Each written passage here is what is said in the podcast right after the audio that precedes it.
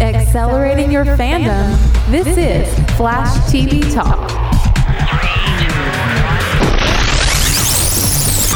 Welcome to Flash TV Talk, the fan podcast dedicated to news, reviews, and more for the hit CW show, The Flash. I'm Bo. And I'm Bloodwork. I mean, one of Bloodwork main. I, I, I mean, I mean, I'm, I'm Bell. I'm Bell. Well, Bell, how how you doing? How you doing tonight? I feel a lot of unity, Bo. With Well, my, if you don't if you don't feel fear, then you can't technically be part of the hive mind that is Bloodwork and his blood, blood brothers. unless I'm already part of them. Uh, even then, I mean, I guess you're right. We did actually see Barry. You know what? We're actually jumping way ahead of ourselves here. All Man, for no, the we- sake of a bit. Anyway, Look, it was an excellent episode, and we're going to have a lot of fun talking about it this uh, this evening, and uh, looking forward to uh, to sharing that with you. By the way, we are live at facebook.com slash flash TV talk. We we typically mention it at the end of every single episode, but if you'd love to come and join us for a live show, that's the place to do it. Uh, so yeah, facebook.com slash flash TV talk. And um, yeah, we've got we've got an episode. We also have a crisis coming. If you hadn't heard, we've got the Flash TV Talk Crisis House Party that is going to be happening next week. In fact, next Tuesday. Now, Bell, here's the deal. Uh, tickets are on sale now. Go to tvtalk.fm. You've got the banner right there. You can click it to go through to get your tickets. If you're going to be in the Austin area, uh, December 10th at 60 bucks, you're going to get drinks, you're going to get food, you're going to get a live podcast. We're all going to watch the episode together, uh, and it's going to be a lot of fun. So if you're in the Austin area, want to come and join us, please do. But you got to get those tickets before the end of day Friday because at that point tickets go off and we send out all the information to everybody who's got tickets as to where they're going to actually go because it's been very um, you know it's it's it's uh it's a secret location Bell. Yes. that's that's that's what it is. It's a, a whole different Earth, but, but, but an Earth accessible to those in the Austin and surrounding areas. So uh, yeah, there you go. It's gonna be a lot of fun. But anyway, so yes, so uh, tickets are on sale until end of day Friday. So be sure to lock down those tickets. Uh, TVTalk.fm. Click the banner. And uh, yeah, we'd love to see uh, a couple of y'all there. I think we got to, we got to, you know, we got to, we got to. It's going to be an intimate group. It's going to be intimate gathering, which we always knew it would be. Yeah. Um, but I think it'll be a lot of fun. Uh, yeah, I, I'm super looking forward to it. Like, it, it's I got so much stuff going on this weekend. It's gonna be crazy. Like, I'm going to Dallas for a hockey game, and then I got Oh. you know the, the house party on Tuesday after that. Like, it's it's gonna be a really exciting week, and I'm I'm really looking forward to it. I, I think it's gonna be good to see you again, and also to see uh, all of uh, all of all of you, the fans, to come and uh, That's and right, check it out. So, uh, very excited. It's gonna be gonna be a lot of fun. Look, I'm shocked we have even a handful at this point. So I'm, I'm really, really excited for those of you who are able to come out. And again, uh, if you want to, this is the last chance to get it done. So please do that. All right, man. So we uh, have got an episode. We got to jump into this episode. Are you ready, sir? I am ready. Let's jump into the rundown. The Rundown.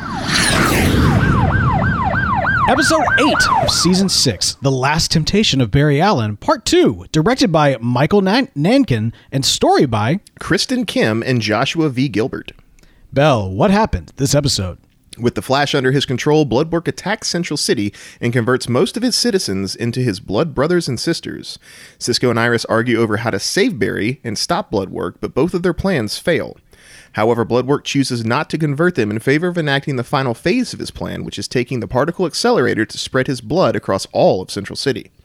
As he makes his way inside, Cisco and Iris realize that during their last encounter, Barry used his connection to Bloodwork to save them and secretly tell them how to beat him.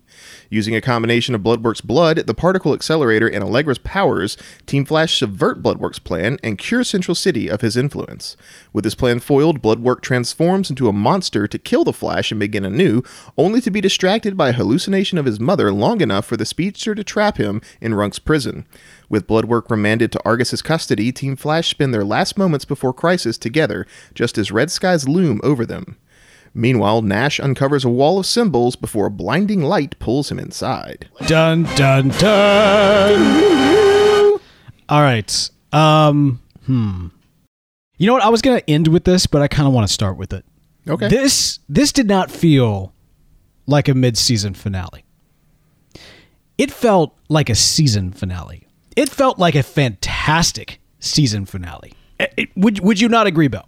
I thought it was really good. I I I I will say I was a little disappointed, uh, but I was kind of at the end uh, uh, less a little disappointed. Whoa, whoa, whoa, whoa, whoa, whoa, whoa, whoa, whoa! Wow, I did not expect that reaction. Had I expected that, I would have saved this for the end. Really, you you you felt some disappointment here. J- just a little bit, just a little bit, um, and it was uh, it, it, it was kind of redeemed by the hints that they were dropping, right? where because I kind of thought there might be a little bit more like inside Barry's head, kind of fighting blood work sort of stuff that was going to happen. Oh, okay, Uh, and, okay. and and so uh, we didn't get that. However, we did see Barry dropping hints through blood work, which I thought was cool. Like when uh, you know when um, uh, Iris meets Barry. Uh, you know, at home and everything, and he's like, you know, trust, you know, trust. Like, I forget exactly what he says, uh, what what Bloodwork or, or or Dark Flash says, but at the end there, you know, he says something like, "Trust me," uh, or "Trust me, Iris." Like, uh, you know, he's, I'm coming home to you, and then you know, then Cisco got the, uh, you know, I knew I picked the right guy. But all right, all right, all right. We'll, Right, we'll right. Get, all right, we'll we'll get into the, the little character arcs here in a second. Now, I'm talking about overall, man. We're talking about apocalyptic level event, Yes, right? This yes. is this is the quote unquote the big bad executing their Order 66 and doing so all over the place so that you know you know the stakes have never been higher so to speak right like that's always the thing at the end of every single season is the villain of that season comes to whatever their master plan is and either succeeds uh, partially doesn't succeed at all or um well that's actually that that's it's one of those two things and yes, from that standpoint, I, I totally agree. It felt like a like a season finale. It felt like a a, a good closure for for Bloodworks arc. I'm going to add something else to this too. I really, really dug Bloodwork. Um, you know, as a as a half season uh, villain, I think, and, and if anything, I feel like he almost kind of communicated to me that some of the other villains that we've had that I felt a little bit less um, excited about as time went on may have actually been better served had they been kind of condensed into a half season. Looking at you, thinker, I think that it, there could have been something there, Cicada. Like there could have been something there if there was much more of a condensed storyline. But what, what are your thoughts on that? No, absolutely. I completely agree. I, I saw your ranking of your villains uh, that you put out, and uh, you know the ones that were towards the bottom were Cicada and Thinker, and I I would have put Cicada at the bottom and Thinker above him, but uh, I feel like for sure, and again, this is something I've advocated for since the show started that that they need these more condensed storylines. Tell you know two, maybe three arcs across the entirety of, of the of the season, and yeah, Bloodwork did that perfectly. It- he was a great villain. Uh, we had a great arc for his character and a, a great ending. Like you know, uh, uh, last episode and this episode together being you know a two part episode just really kind of tied that first season with a nice little bow on it. Right, that first little story arc there, and and it was great. And uh, there wasn't you know every time we saw blood work, it was something that was significant. There was filler, but it wasn't blood work filler. It wasn't like, oh no, Cicada got away for the 14th time this season because we didn't do right. anything. Yeah, like like there, there wasn't any of that. There wasn't anything annoying about blood work where it's like, oh, come on already, get on with it. It it was it was a lot, you know. Uh, more concise and and and distilled and uh you know pure right than Well, than I mean, it was we, we got the opportunity to sprint when we needed to sprint, and to you know there wasn't this um you know there was kind of a how do you even put this? They, I feel like there was enough of the setup for blood work that was sprinkled throughout, so that once we really got a chance to focus on him was when he was very interesting, and I think this is true of a lot of these villains is that they're the most interesting when they are actually villains, right? And less when we're kind of you know, peeling back some of the stuff. Sometimes that's interesting. You know, I, I would actually like that for some of the villains that we've gotten. Uh, you know, a backstory for Eobard Thawne would be really great as part of kind of a rebirth type of uh, story. Although I think we, we're probably not going to get that since we've already gotten the explanation with him kind of taking in the negative speed force, and that's how he was able to escape his erasure of time. But regardless, Bell, earlier you mentioned uh, uh, a few moments ago uh, a list, which is what I kind of put out to Facebook and Twitter on the Flash TV Talk uh, accounts, asking folks how they kind of ranked these season long villains. And I do, by the way, consider Bloodwork a season long villain. I consider whoever's coming in the second half to be a season long villain, assuming that we, we have somebody in the second half. But one way or the other, I mean, I, to me, uh, because of the way this was executed, because of the the uh, the grandiose nature of this particular mid-season finale, he absolutely is up there with um, all the rest, which would be Eobard, which would be Savitar, Zoom, Cicada, Thinker, all the the kind of main big bads of a season, even though he was kind of given half a season. Now, you know, I, I think it is uh, really, really fascinating as we've seen some of these folks, uh, some of the responses come in. Bloodwork has been traditionally pretty high with a few exceptions. Um, and you mentioned Bell, that on my list, you know, I, I, had at the very bottom, I had Cicada and Thinker. You said that you would kind of flip it, Thinker and Cicada.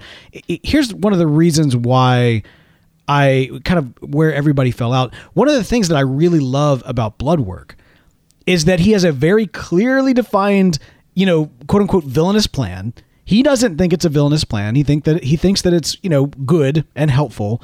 Uh, you know, it's not a Zoom type of deal where he just wants to destroy everything because he's crazy, right? Yeah. Like he he actually he wants to defeat death, and he's allowed that to kind of corrupt him and to essentially become something else as he converts entire humanity into this hive mind, which is such a like a fantastic supervillain, you know, grotesque type of story. Which, by the way, this entire season should have been the Halloween episode. I know. entire season. I mean, at least the last like several episodes. Like you could have like crammed them together and just you know released them all on Halloween, and they would have fit perfectly. It got freakier and freakier as it went along, and with a character like Bloodwork, there's no other way to, to go with it. I mean, man, they went they went full comic book Bloodwork with this. Yes, and that was one of the things that kind of redeemed it for me because I, I was halfway expecting like the comic book, you know, monstrous Bloodwork battle to go on in Barry's head kind of thing. But no, they, they brought it out into the real world, and I thought that was super cool. Like it was great effects on Bloodwork. The the face was just like creepy and horrific, and like the the pustules and the you know red sinew and stuff. It, yeah, it looked wonderful, and it was uh, it was a, a, long time coming, and I'm glad they actually went with that. I I, I wasn't sure, you know, with with Crisis and the, the budgets and things like that, if they were gonna be able to devote yeah. that much to Bloodwork, and they did, and huh. it was great. Yeah, you know, I think it was very serviceable for like uh, you know one of the great things about this show is that it's a CW show, and the CW shows have been you know they've been doing very well with you know these uh, superheroes. They've really kind of tied a lot of their their special effects budgets up in that. But the other thing too is it's a CW show, so it's not like we're expecting HBO Dragon on the screen. You know what I mean? Like I think yeah. all of us have the appropriate level expectations of, of what we're going to see. And I thought, all things considered, he looked fantastic. I was just shocked they even went there. Yeah, yeah, that that was that was my big takeaway too. Is that like, holy crap, they they actually did it, and I I didn't think that was going to come, and so that was a really nice surprise. And the fact that it looked, you know, like you said, all things considered, but I still think it looked really good. You know, it, it no, wasn't. I agree. Yeah, absolutely. Yeah, it, it wasn't. You know, like you said, it's not like you know Game of Thrones dragons or like you know uh, uh, Henry Cavill's upper lip and and and uh, no no hang on hang on no no no we are we are we are definitely above the upper lip. oh, of course, of course that was that was clearly a joke, but uh, yeah, it was it was very very it, it, was it was tremendously good for the CW, but I, I still think you know compared to other things, it was still you know very good. Uh, you know, for I, I, I want to push back on something you said because you said that the the the monstrous uh, coming out like full blood work really kind of redeemed it for you, and, and that you would have liked to see this this battle of the minds. I'm actually really glad they did not do that. I thought it was great last episode for what was going on with Barry. Um, but I feel like that kind of uh, you know battle on the mental plane or whatever was really more of like a thinker thing and doesn't really fit the the physical, visceral nature of what a monstrous villain like Bloodwork should be. Um, I do like, by the way, that we saw a little bit of it at the very end. And to some extent, this episode was a little bit predictable. If I, I mean, like my my only critique, and I don't even know that it's that much of a critique because I'm never one to complain when you give me what I want. you know what I mean? Yeah. Bell will complain. You come up, you come up, and uh, you roll up at his house with cake and ice cream. He'll just be like, "Ah, yeah," because you know I like cake and ice cream, and so and he'll sit there and he'll eat it, and he'll just complain about the fact that he's getting everything he wanted served to him on a silver platter. This is untrue. This is and, this is and this, mildly true. This slight against me will not stand. Uh, will, go back and see you in Austin in court. Okay. Fine. Not well, at the house party. Civil War three. It's on. Okay. Wouldn't this be like Civil War five at this point? I don't. I don't, I don't know. I've Some, lost somewhere count. there. anyway, point is that I, I actually um, I thought this really this worked really really well. Um, I loved Dark Flash. Uh, it just like it sounds weird to say this, but gorgeous vis- visual. Like it was it was disgustingly beautiful in its execution. yeah, it uh, and Grant just looks so creepy. Like he, so he, can, creepy. he can he can like it's it's really astonishing to me how like just his facial expressions he can go from like you know this really you know uh, uh, nice hopeful kind of smile and look on his face, or like when you know when he's talking with, with Papa Joe, like the emotion on there. But the Grant can play a creepy dude, and that creepy, creepy dude. smile, even without the teeth, I think it would still just look just ugh, it makes my skin crawl.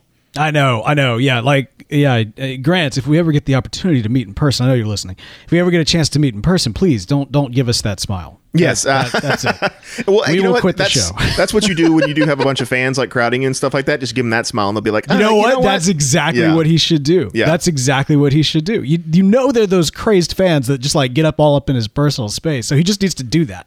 yeah, yeah. and and and everybody, if you're listening and you see Grant on the street and he gives you that look, that's the sign. That's Yeah. you know that's that. Give him some space. He's dark flash right now. Yeah. Um. Yeah. No. But absolutely uh, amazing visuals throughout. Um. You know, you mentioned of course the the teeth, and I, I was almost wondering during the entire thing if that was actually CGI or if he had some sort of like like goo in his mouth. Oh, it's goo. You think it's goo? Well, okay, so uh, Candice Patton posted a uh, a little video on Twitter about that, where uh, they were applying makeup to her teeth for the scene in last week's episode with the lunch, and so I'm I'm assuming it was the same kind of deal. They're like painting this black stuff on the teeth to make them look all gross and and bloodworky. Interesting. Wow, man. I you know that's you mentioned last week's episode. I almost kind of really want to really go back and rewatch that episode with the context now that we know what's coming because I wonder how much of that was somewhat prophetic.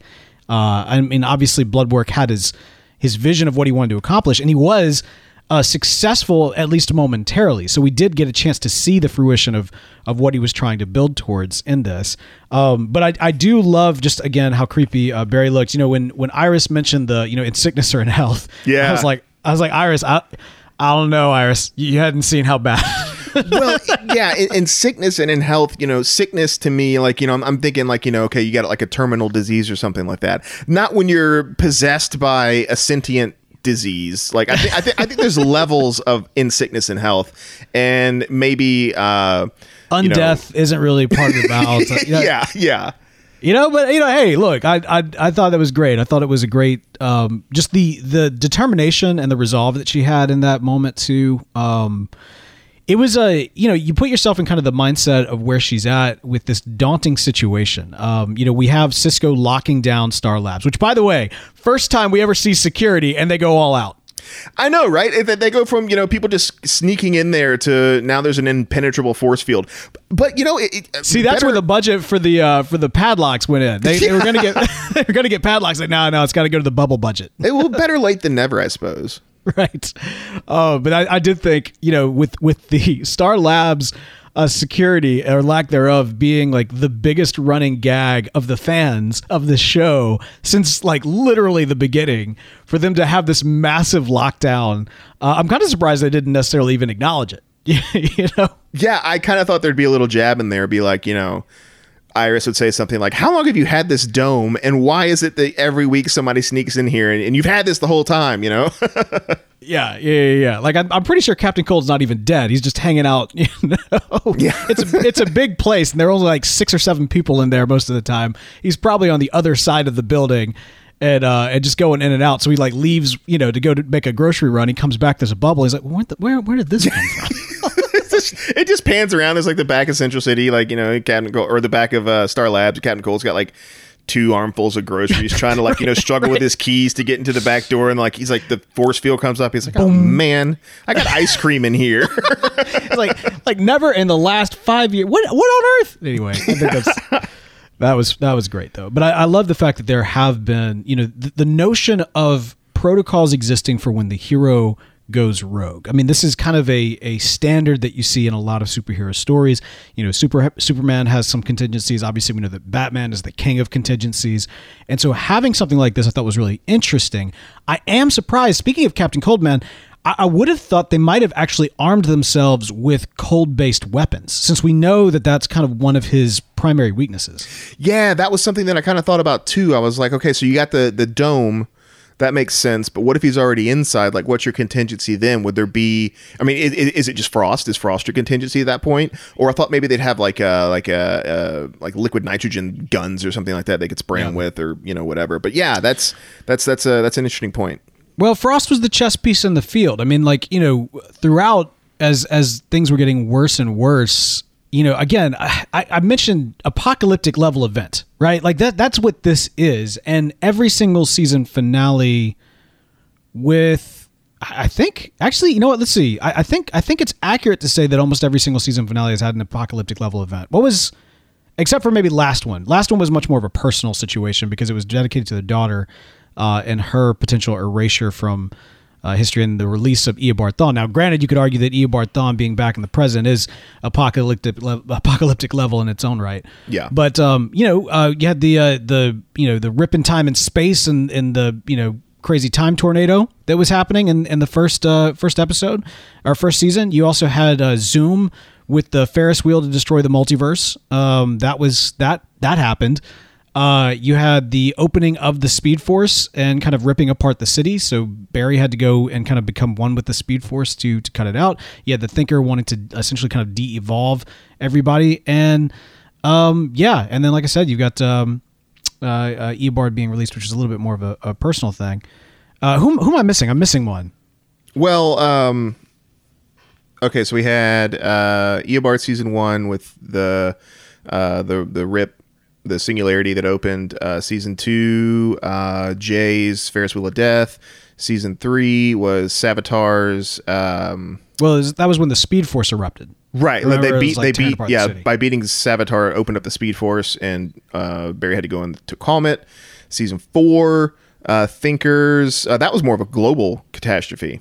Yeah, so I mean, apocalyptic. That's that's end end of Oh yeah, yeah, sure. Yeah. Like like usually it's Central City related, but this one was actually you know global. Right. Um, and so Thinker season four, season five, Cicada. Well, Cicada's plan was to kill all the metahumans, and that was kind of. I mean, that's not. He didn't have like an apocalyptic way to do so. He was just going to murder them all individually, right? Yeah, yeah. Okay, all right. So I'm I'm, I'm catching all of them then. Yeah, yeah, yeah, Cicada, yeah, you caught 'em all, Cicada's you plot. Cicada's plot was never necessarily apocalyptic. They just wanted to. It was more xenophobic than anything else. But um, no, the, the the the crux of that one had more to do with Nora, uh, whether or not she'd be able to sustain the changes in the timeline. Yeah. So that wasn't necessarily an apocalypse, although you could argue it was kind of an emotional apocalypse for, uh, especially for Barry and Iris throughout that. Um, but yeah, no. So, but this one we're kind of back onto that, you know, large level, global level threat with with uh, Bloodwork doing his thing, and we have no speedster. In fact, we actually have a speedster. We have an evil speedster, and no speedster to combat said speedster. Right? Yeah. So, and the only person we have in the field, the only powered individual we have in the field is Frost. Now, I don't want to knock Frost. She is uh she's obviously a a very strong contender. She is a powerhouse, uh handles the aggro quite well.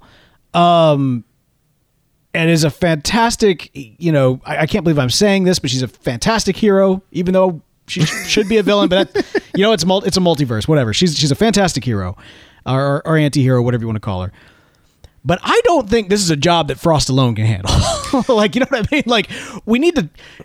Like, where's Wally? Uh, like, can we call Yeah. anybody? Yeah. There, there has to be more of a contingency plan. Like when when the Flash goes rogue. I mean, if anything, and I know this is nitpicking because obviously they only have access to the the characters they have access to here. But I mean, like, wouldn't this be? Wouldn't part of Barry's contingency be call Oliver Yeah, I mean, I would think so.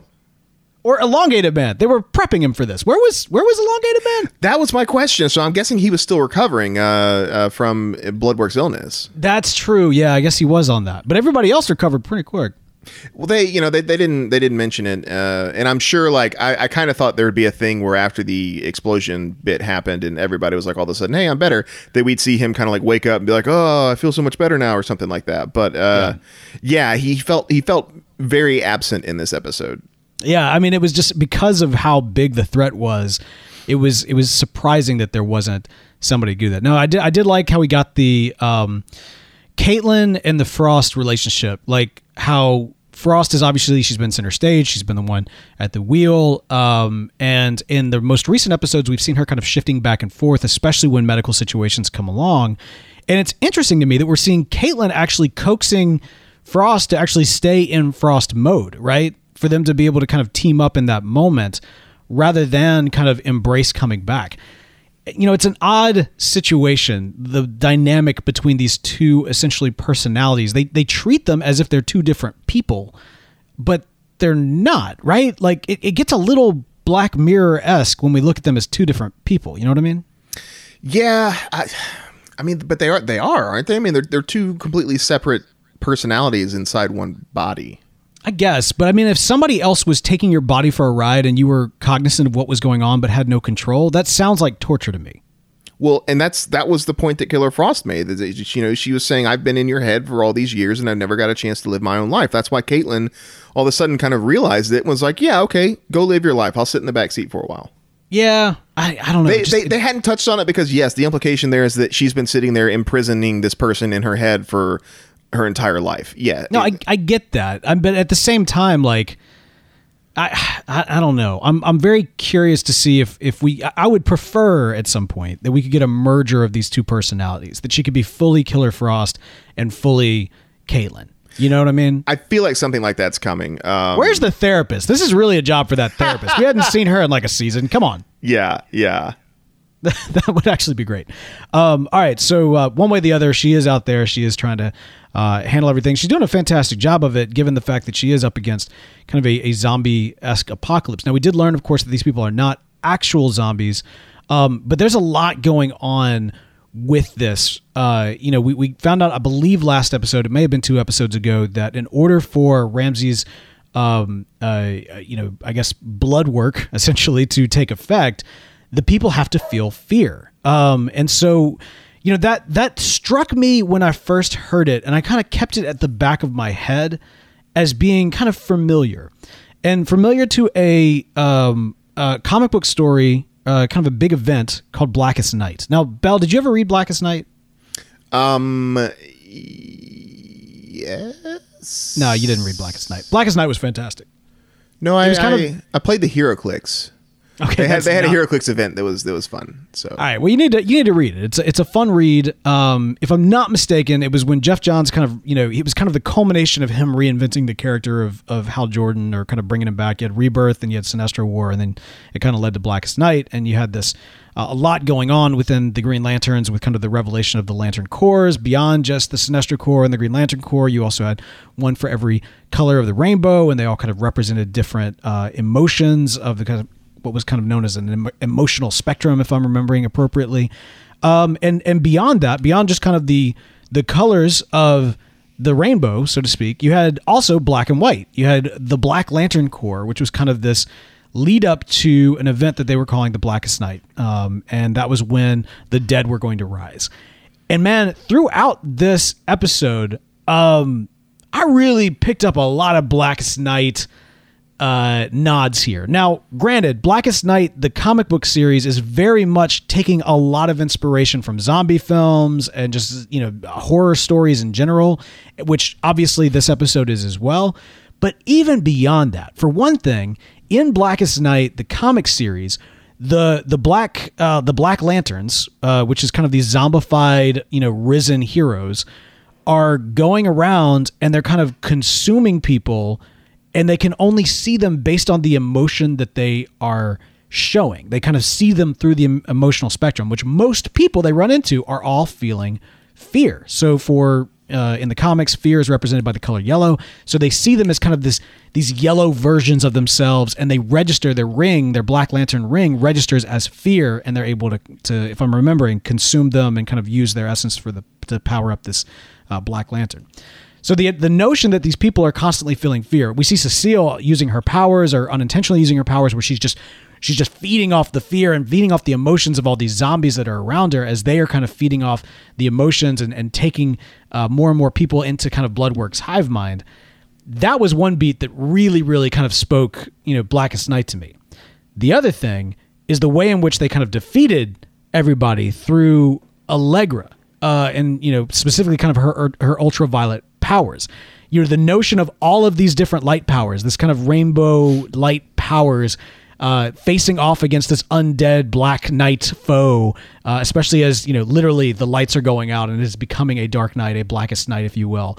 Um, to me, it just seems like something's going on here. I don't know if that was intentional, but I have to imagine it is. It's such a major comic book arc. Um, and honestly, we could be setting some up stuff up if later on we do get a Green Lantern and we do want to uh, uh, play around with the concept of a, a Blackest Night type of story on television.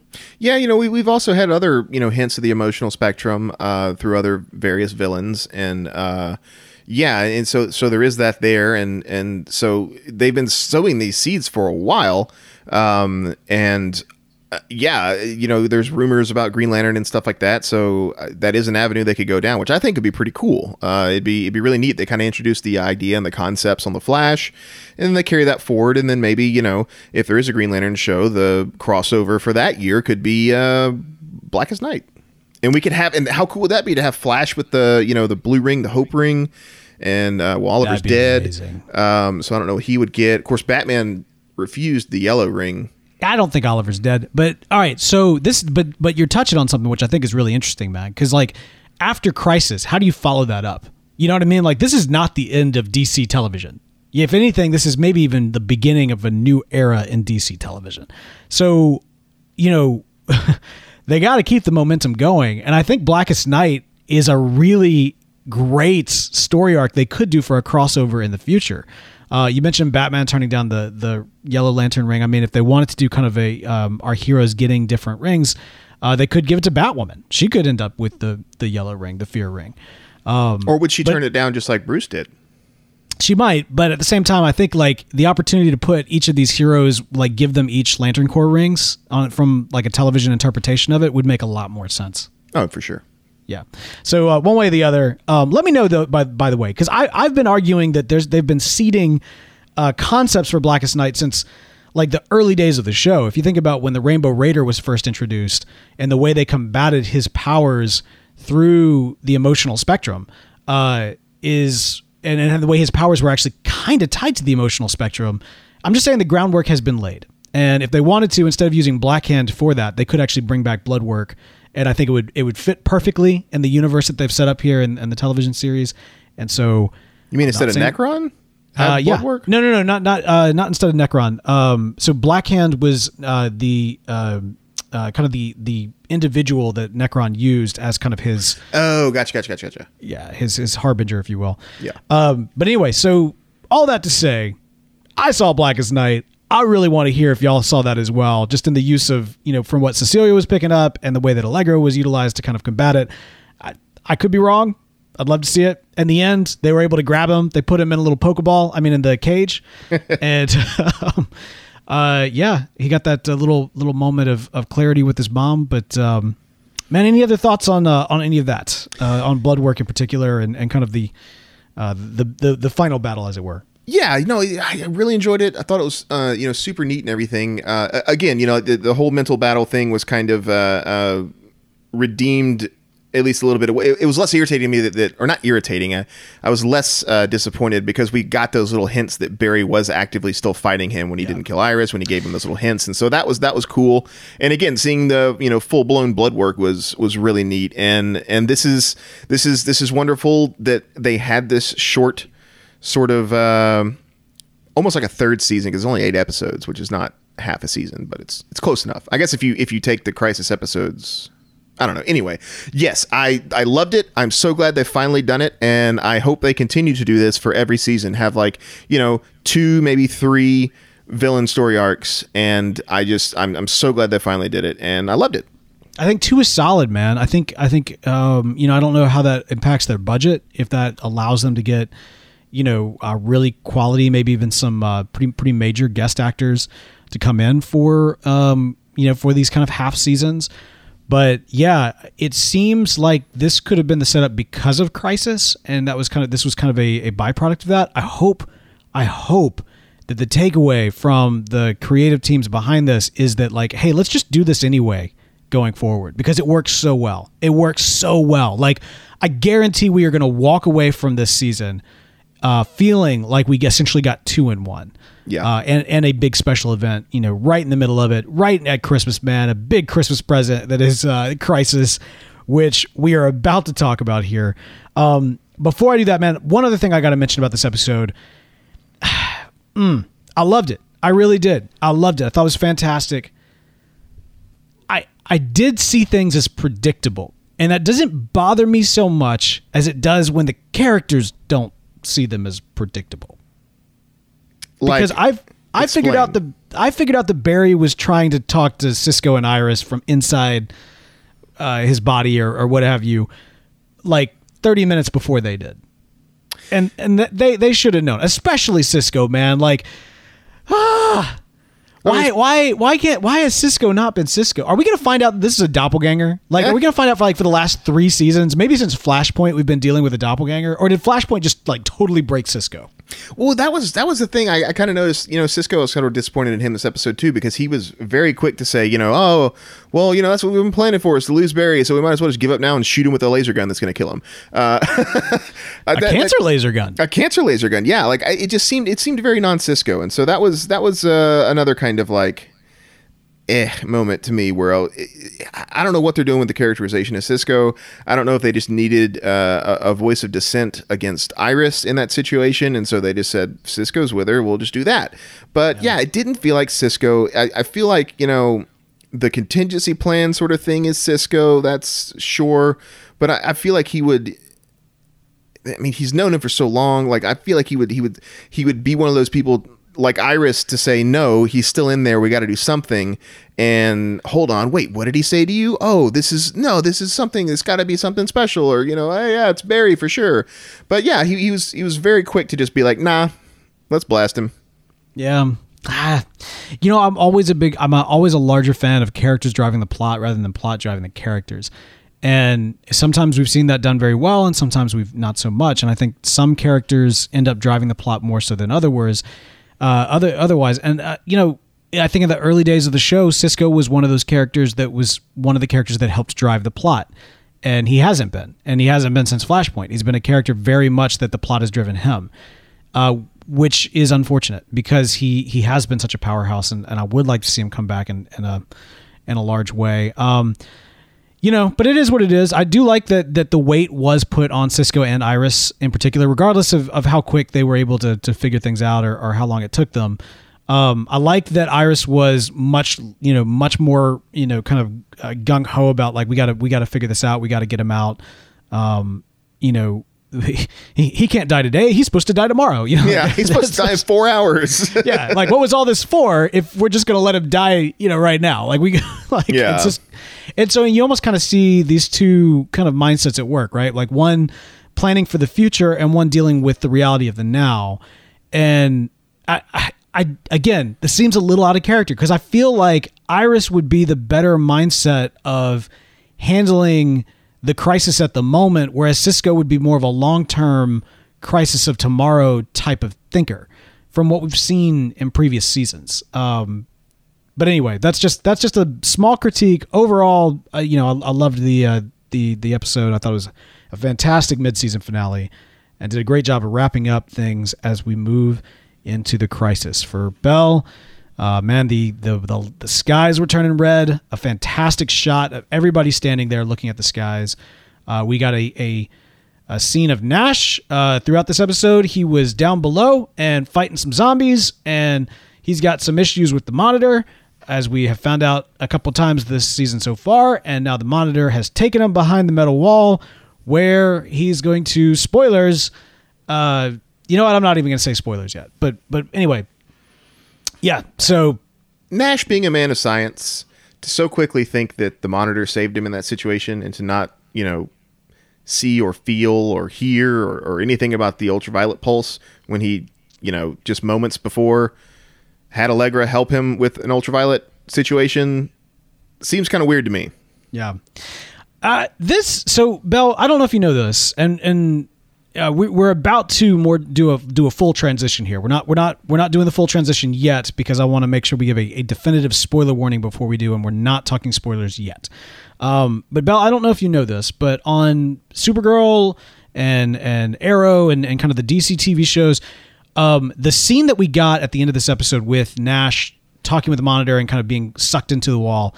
Uh, that is the scene that every single show is getting as they move into the crisis. Like that is the thing. As you recall last year, Bell, we had um, Earth 90 Flash and his Earth, right? And like all the dead heroes and everything. You remember this Yeah. scene? Yeah. Uh, phenomenal, epic, apocalyptic, all that kind of great stuff. Um, and now we're getting, you know, Harrison Wells number seven being sucked into a metal wall by by granted the monitor, but still. Um, to me, it doesn't quite have the gravitas that last season's like like cross show teaser had. No, you're absolutely right. I was sitting there waiting for it the whole time, and when it didn't come on, I was like, "Well, did it come on after the credits?" And so I can't watch it when I stream it. And I, yeah, like it. You knew that this was something special when you saw freaking John Wesley Shipp as the Flash. was you had you had freaking uh, Smallville Arrow lying dead face in the dirt. Yeah, yeah, like you knew this this was big and this is something special, but like I never got that because Nash for us has been sitting at that wall for the last three episodes, and so Exactly. it, yeah, it, it didn't feel it didn't feel like uh like One for everybody else. They don't care, man. They like they don't know who this is. I mean, Yeah. it's Tom Cavanagh, and you know nobody's going to complain about Tom Cavanagh being in their show. But I mean, like, I I I would argue that because I saw Arrow this week, and again, we're not talking spoilers here, but but I will say that what what's true over there is definitely true this episode, which is that the moment before the scene uh, of Nash was a better moment to leave things on into crisis than than leaving it on Nash. Like the entire team cascaded in that room. Great, great shot. Absolutely great shot. Everybody is staged so perfectly. The skies are turning red. We're seeing that reflection. We're seeing. Oh man. Okay, so when when Barry and Iris were holding hands in that, like, it reminded me of. Okay, this is. I mean, hmm, sorry. This it's kind of an emotional thing, but so it reminded me of seeing loved ones um, hold hands as they go into the operation room. So it reminded me of somebody in our family, very, very, very close to, um, especially my wife, uh, like, like him holding his wife's hand before going into the emergency room, not knowing if he's going to come back. You know what I mean? Like, like it's one of those deals where like you, the treatment has been planned. You know this is coming. You know that this is probably the end and this is the last ditch you know and now it's and now it's happened so like you know the day before you you were you know sharing stories and everything else but you know this is coming. It's not like a surprise you got shot. It's like we're planning for this and and we don't know what's going to happen. And they played that so well and that had weight to it and it was gorgeous with the red lights and, and everything else. Yeah, that would have been for my for my money a better way to leave this episode than leaving it on nash Yes, uh, and I think every show should have a scene like that in it, uh, with all of their characters confronting the giant red skies. Uh, I think, you know, like because because I would be shocked if if most shows don't have that. I think I I would be I would be shocked if most shows don't have that. You know what I mean?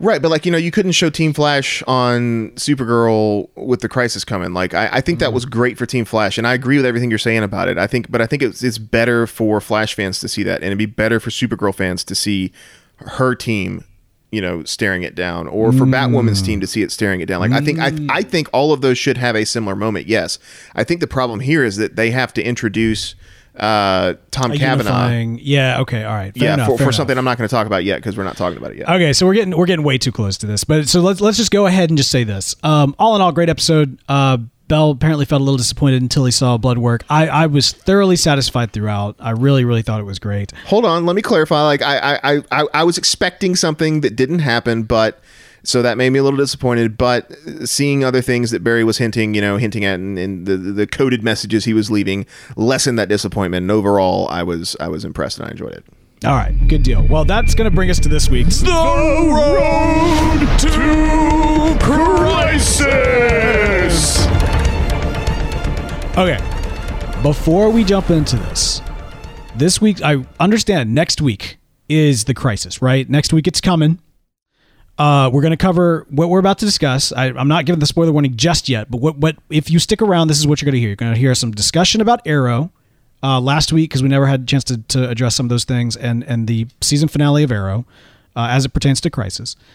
Um, and then we're going to talk about this preview that was released that I think is insanely spoilery, like to the extent that I actually kind of wish I had not seen it.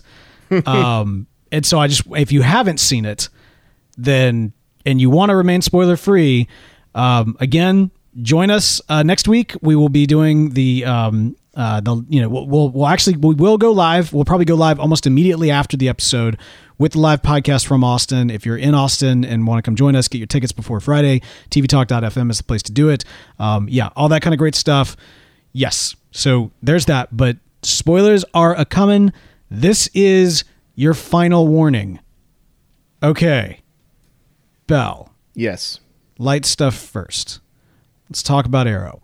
Um, so over on Arrow, we've been talking about we can kind of tracking the road to crisis. That uh, Oliver's been kind of an errand boy for the Monitor, and then they were going to try to, you know, kill the Monitor, and then they changed their minds, and then Laura was going to betray him for the Monitor, and then she changed her minds, and then it turned out that the Monitor is actually a good guy, even though they've been kind of saying he's a bad guy, and but at the same time you can't quite trust him, and then everybody found out that Lyla is working with the Monitor, so that that's now confirmed. Uh, that Team Arrow is is very much aware of this, and in the season finale, uh, she actually does become Harbinger. Um, the thing they've been building, they go to the island and they build it, and it I, inexplicably takes her away and then brings her back, and now she's not fully Li- Lyla. Instead, she is now like Harbinger from the comics. Okay. Why and to what purpose, I do not know. but she got a costume now. That's about it. We also got the confirmation that she has been working with the Monitor since before the series began. Um, that uh, in kind of her backstory, that Before uh, the when she- season began or before the series? before uh, Arrow season one began. Oh, okay, okay, okay. Yeah, her whole backstory. She was uh, she was in the army. There was an explosion. Yada yada yada. She um, should have died. Didn't die. Now she's been like a kind of a, a you know his gal Friday for the for the monitor, so to speak, on Earth One. Okay. But she hasn't been. I don't think she has not been super. She's not been meta up until now, and we don't technically know whether or not she has any kind of powers or anything like that. She did. She she did come back with a new costume, and she did say that she's not really Lyla anymore. Now she's a harbinger, and that's about the extent of what we know with her right now. Now, the other component to this is Pariah, who you speculated for the longest time, I think, that Nash was going to be Pariah. Is that right? yeah. I, I did not I didn't buy I didn't subscribe to that mindset, but uh, I was wrong. Nash is definitely pariah. Uh, he went he got sucked into the wall. He's going to become pariah, and will be spat back out as the monitor to likely go and recruit some other heroes because we've seen already, at least on Black Lightning, uh, a teaser for Black Lightning, that Pariah and Barry go to get Black Lightning. So I'm kind of confused though because I thought Pariah was an agent of the Anti Monitor in the comics. Well, so we don't really fully know how the TV show is going to do this. Um, they've talked about how there are these paragons, that there are a set number of heroes that can stop the crisis, or not stop the crisis, because that, that is one thing that has been very true, especially on Arrow. They have like beat over the head. There is no stopping the crisis. In fact, Harbinger even tells the team, I think at least twice in the finale, that this is you know you you know we're not doing this to stop the crisis. You can't stop the crisis. It Yeah. is it is hundred percent coming. That is that is true. Um, it's more, I suppose, about preservation, or if I'm remembering correctly, surviving. So this is about surviving the crisis. So these um, paragons are going to come into play to basically allow the multiverse to survive the crisis that's coming. Um, it would seem, Bell, that these paragons are the Flash, Arrow, Batwoman, Black Lightning, Supergirl, likely Superman. Um, could be Supermen, all things considered. Yeah, yeah. so there's yeah there's there's kind of a question what's going on my guess is there's also one of- like the the atom is also uh, one of these i have a feeling that ray palmer is likely going to die if he has not already on legends Uh, Legends hasn't started yet. It starts after Crisis. oh snap all right well he's gonna I, my guess is that he is going to die early on in the crisis and that's going to be a problem because they need Atom to be one of these paragons, which means that they're going to have to kind of create a new one. Um, that's my that's my assumption. Uh, that might also, you know, you never know. Maybe that leads him to uh, to to his version of Superman. But we'll find out.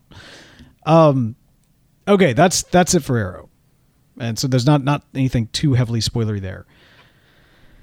Whew. have you seen Have you seen this trailer? Have you seen this teaser trailer? I saw it yesterday at work. Uh, I couldn't really like focus on it because there's some other stuff going on. Um, but I do remember bits and pieces of it. It's insanely spoilery. It basically gives away a, a major story element of the crisis. Um, we have been wondering, as a fan community, if we would see a blending of worlds. And based on this trailer, unless it's highly misleading, it looks like that is exactly what's going to happen. We know from this trailer that the that the final quote unquote final battle uh, is going to be Earth 23, or rather the Earth that um, Supergirl is on.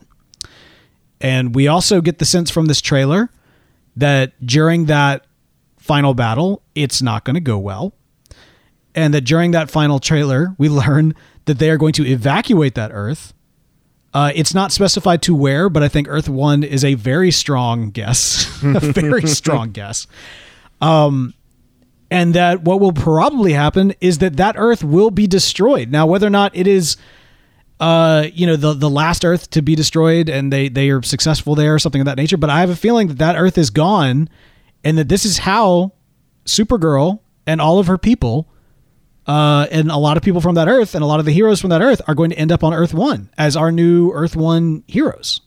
So, correct me if I'm wrong, but don't they show in the trailer Supergirl's Earth getting destroyed? I think they do, Bell. Yeah. I think they do. Yeah. So that is a major. like, I'm shocked they put that in the trailer. Uh, yeah, I mean, I you know, I've, I've been speculating that's what was going to happen for the longest time. And I didn't know. I thought we were might get like more of like a mergy type stuff. But I, I, are, are a few characters coming over? I didn't realize that this is how they were going to, you know, merge, like, like literally, like, you know, kind of Earth, Earth 23, 36, 30. Well, I can't remember what number it is, but anyway, Supergirl Earth refugees coming on over and setting up shop here, which is which is great. I mean, I think it it actually works a lot better than anything. this is going to sound like a weird way to, to say this, but overly sci-fi, right? her, her from an alternate Earth and the entire Earth's population that can coming over to the other Earth and living there now for the rest of their lives with their doppelgangers and and yeah, that's way more easy to digest than you know people merging people and now their their histories merge and all that kind of stuff. Yeah, yeah. I get the feeling though that not many people are going to make it over from Supergirl's Earth. I think you're right. I think that that the important. I think that there's going to be enough heroes coming in that like so Superman probably, uh, Supergirl obviously. I think uh, you know uh, J'onn J'onzz, the Martian Manhunter. Um, although there's a lot of questions about that, like uh, you know, are there Martians on our, our Earth? You know, because he's not from our Mars now. You know, Yeah. um, And then he'll I mean, truly that- be the last of his kind. That's that's true. Uh, that, I mean, is Krypton still in one piece? Are are there are there Ma and Pa Kent on our Earth? You know what I mean? Yeah. I'm just saying. There's there's a lot of. It- I, I don't I don't know. I mean, that's fodder for potentially amazing stories, but how much are they going to lean into this, or how much is it going to be like you know post blip, post snap Marvel Cinematic Universe, like ha ha ha, look at all the kids reappearing on the thing, and now he was older and now he's older, you know, younger and yada yada yada. But now we're just going to go on a field trip and not worry about it. Yeah. I, It's probably going to be that. Like, don't get me wrong, it's probably going to be the let's go on a field trip. But yeah, I- yeah, it's it, yeah, I mean, it's interesting because I was I was, you know, I kind of thought about a merger was gonna was gonna be the way they were gonna do it, um, in the refugee aspect, or or see because I don't know because I thought maybe it'd be a thing where like only the heroes survive, and so we're not gonna have this situation where we have you know literally billions of doppelgangers on Earth. Because like, could you imagine Earth's population if it just doubles? Just overnight, like that would be Yeah. that would be a, a crisis in and of itself. Right. Um, it's gonna be interesting, Bell. I mean, like, th- there's gonna. I mean, again, it's space gods and multiverse, and you know, th- there's a level of like, what is it about us? Th- There's there's certain things we can turn off our brain on, but other things that we just can't. Yeah. well, there's not enough resources. Yeah, space god. He ripped kids out of the future. Which, by the way, uh, at the end of Arrow, we did kind of get a confirmation that the children of the future coming in to be with Oliver in these final days are a gift from the Monitor, and there's kind of a weird thing where you know, Oliver wants them to get back, and Diggle says he'll make sure they get back, and I'm like, how how how Diggle going to do that? Because he's a he's a Green Lantern. When did he? Oh, maybe that could be that. That I I'm I'm still holding out. Given the fact that they they kept like Bloodwork going full Bloodwork from us, lets me gives me the hope that there's a lot of secrets we still don't know about. Well, I mean, Guggenheim has said on Twitter that there's still one huge, like, you know, he said it's huge secret that they haven't revealed yet. So I like Guggenheim. I don't trust Guggenheim. I'll give you that. Are you listening, Guggenheim? I like you, so come on the show, but I don't trust you. I don't trust you. I trust you. We'll see. We'll Yeah. see what ends up happening. Um, all right. Well, there you go. Uh, other spoilery things from this. Uh, I mean, that's really the big one. That that's the one that really. The, the, there, there's there's um, Supergirl, Superman uh, rolling up on Tom Welling, be like uh, Clark Clark Kent. Yeah. um, I, I'm woo, I'm ready, man. I'm so ready. It's Sunday. It's gonna be Sunday. It's Wednesday night right now as we're recording. Hopefully, this episode will get out to you, um, if at all possible, the same night. Uh, our amazing editor Mike is gonna be trying to fast track this uh, this evening, if if at all possible. And so, hopefully, we'll be getting this out to you, you know, asap. Uh, because we we are stoked. The the crisis is here. It's uh, getting started on Sunday.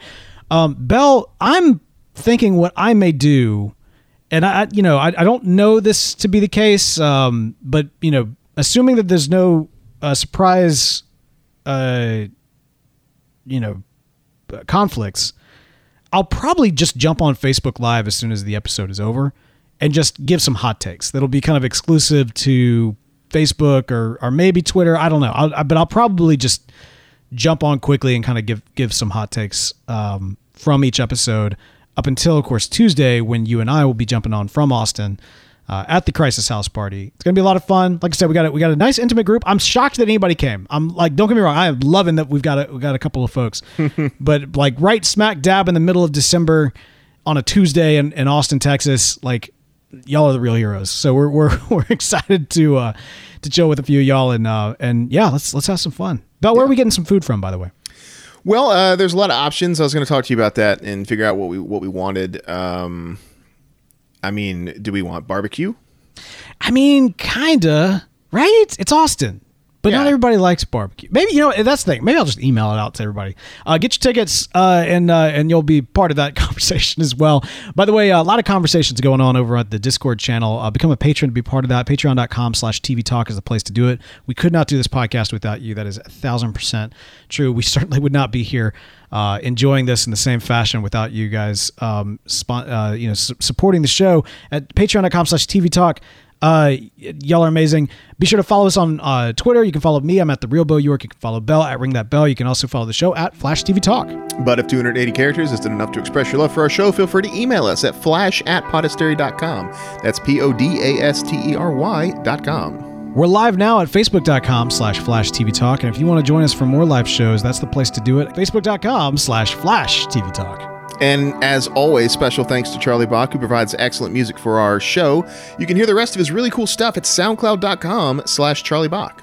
Uh, oh, man. Jason's actually pointing out something else we got to talk about real quick. What? I, I, I want to make sure that we keep this tight because I want to make sure that, that Mike is able to get this out. Um, so let me just go ahead and say tvtalk.fm, great, great podcast stuff and all that kind of great things. Um, uh, record scratch on the theme music. All right, we got to talk about this real quick. Another major reveal in this trailer. Um, Conroy's Batman Yeah. in so- the suit, but not just that. Uh, the the seeming recognition between him and Bat Batwoman. I'm thinking doppelganger from another Earth. I'm thinking doppelganger from another Earth too. But beyond that, I think it's more of context.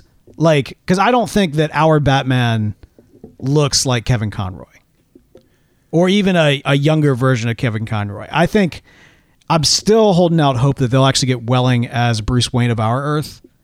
Um, Wait, Tom we've Welling seen is this. Bruce Wayne of our Earth? yeah, yeah, yeah. I think so. If if if um if Routh can be both Atom and Superman, then Welling can be both Smallville Superman and our Batman. Well, the the uh, the- look of recognition to me would indicate that Kevin Conroy looks like Bruce. Maybe They're it's in a- Wayne Manor. He's in a, like a bodysuit. Come on, man. I think context wise, for someone that knows that Bruce Wayne is Batman, can figure this out pretty quickly. maybe maybe uh, that's what I'm thinking. It's it's it's another Earth kind of thing. But like I I I kind of well no. I mean, I don't think Earth One's Batman would be as old as Conroy. No, that but that's the thing. I think all these Earths are out of sync. Uh, I think that now we don't exactly understand how this works. Um, it could be more of a generational thing. Obviously, the Barry Allen of Earth ninety is a man who, in our Earth, is the father of our Barry Allen, um, and so you know it's it's possible that Kevin Conroy's Batman. Um, so it's not that he's from the future per se. It's just that Batman existed earlier in that partic- on that particular Earth, right? You, you follow me on that? Yes, yes, yes. All right. So they're they're the time the times are in sync, but it's still it's an elder version. I mean, we don't know exactly how much uh, Kane is seen at this point, right? Um, but I mean, like they're gonna see a Barry Allen that that's an old dude. Well, I, I That's yeah. not Grant Gustin. I mean, it, it, it seems like to me it's going to be a thing where, you know, she's like, Who are you? Blah, blah, blah. And he's like, Kate. And she's, you know, Bruce? Like, like, like, I, I kind of like, You're not what I remember Bruce looking like. You know, who, like, who are you? Like, how do you know me? You know, maybe you are Bruce. So I, I, I feel like it's going to be a different Earth. Um, and We got Jorah Mormont Bruce over on uh, Titans right now. yeah, you know, he, he's an older Bruce. So I, I don't know. I Uh, wanna watch that show so bad. y- Have yeah. they been bought by Netflix or Disney Plus or somebody yet? Or are we still on Disney? anyway, interesting. All right. Well, yeah. Sorry. D- definitely, definitely did want to talk about that. Thank you, Jason, for uh, for catching that and uh, and getting that in there. But no, we do have to wrap things up so we can get this out as soon as humanly possible. So, uh, again, we've already mentioned all the credits, but um, yes, uh, re cue the music. Uh, you know, we love we love you guys so much. Again, Patreon, TV Talk, uh, all that great stuff. Uh, and yeah, we will see y'all next week. Don't worry, we'll be back in a flash.